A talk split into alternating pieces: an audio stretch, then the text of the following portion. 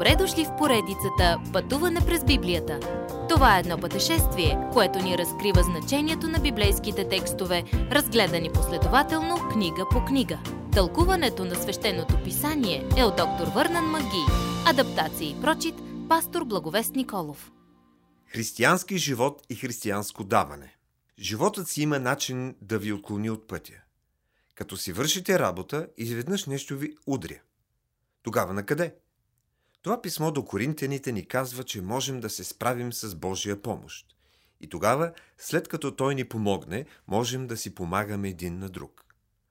Понякога грехът ни отклонява. Ако не се справим с него по Божия начин, не губим спасението си, но губим общението си с Бога по начин, по който Той иска да общуваме.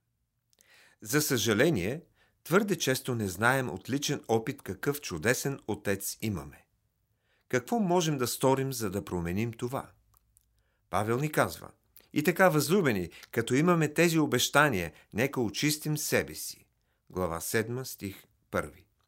Независимо колко се стараем, не можем да очистим собствената си гузна съвест. Но Бог вече ни е очистил от греховете ни, веднъж за винаги.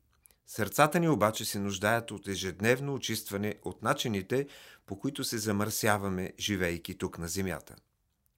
Това се случва, когато с вяра чувате и приемате Божието Слово всеки ден и после го изпълнявате. Словото ви очиства.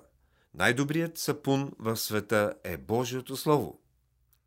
Павел ни пише, за да ни помогне да превъзмогнем всичко, пречещо на растежа ни.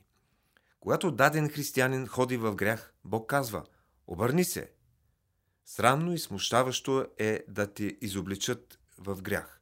Често хора, дори християни, ще ронят сълзи, но няма истински да променят решението си за греха. Истинското покаяние е, когато съжаляваме за греха си и го виждаме като клин между нас и Бога. И затова загърбваме греха и отиваме при Христос. От християнски живот до християнско даване. Когато мислите за даването на Бога, мислете за думата благодат. Ранната църква смяташе даването за благодат. То беше купнеш, силно желание да споделят Божиите дарове с другите. Павел ни дава принципи за даването, които все още са валидни и днес. Той казва, първо, християните трябва да са пример в даването. След това, подкрепете делото, което ви благославя духовно. И накрая, давайте с радост. Някои мислят, че Бог е беден и се нуждае от нашите дарове. Не е така.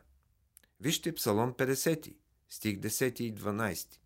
Ако Бог няма сърцето ви, Той не иска и стотинка от вас. Той вероятно няма е да я употреби. Той само иска вие да давате доброволно и с радост. Той обича радостните дарители. Даването на Него трябва да е най-щастливата част от нашето поклонение и е истинско изпитание за вярата ни. Ако нямате благодатта да давате, помолете Бог да ви даде дух на щедрост. Давайте за Божията слава. Все пак никой не може да дава така, както Бог дава. Неговият най-голям дар за нас е Неговият син.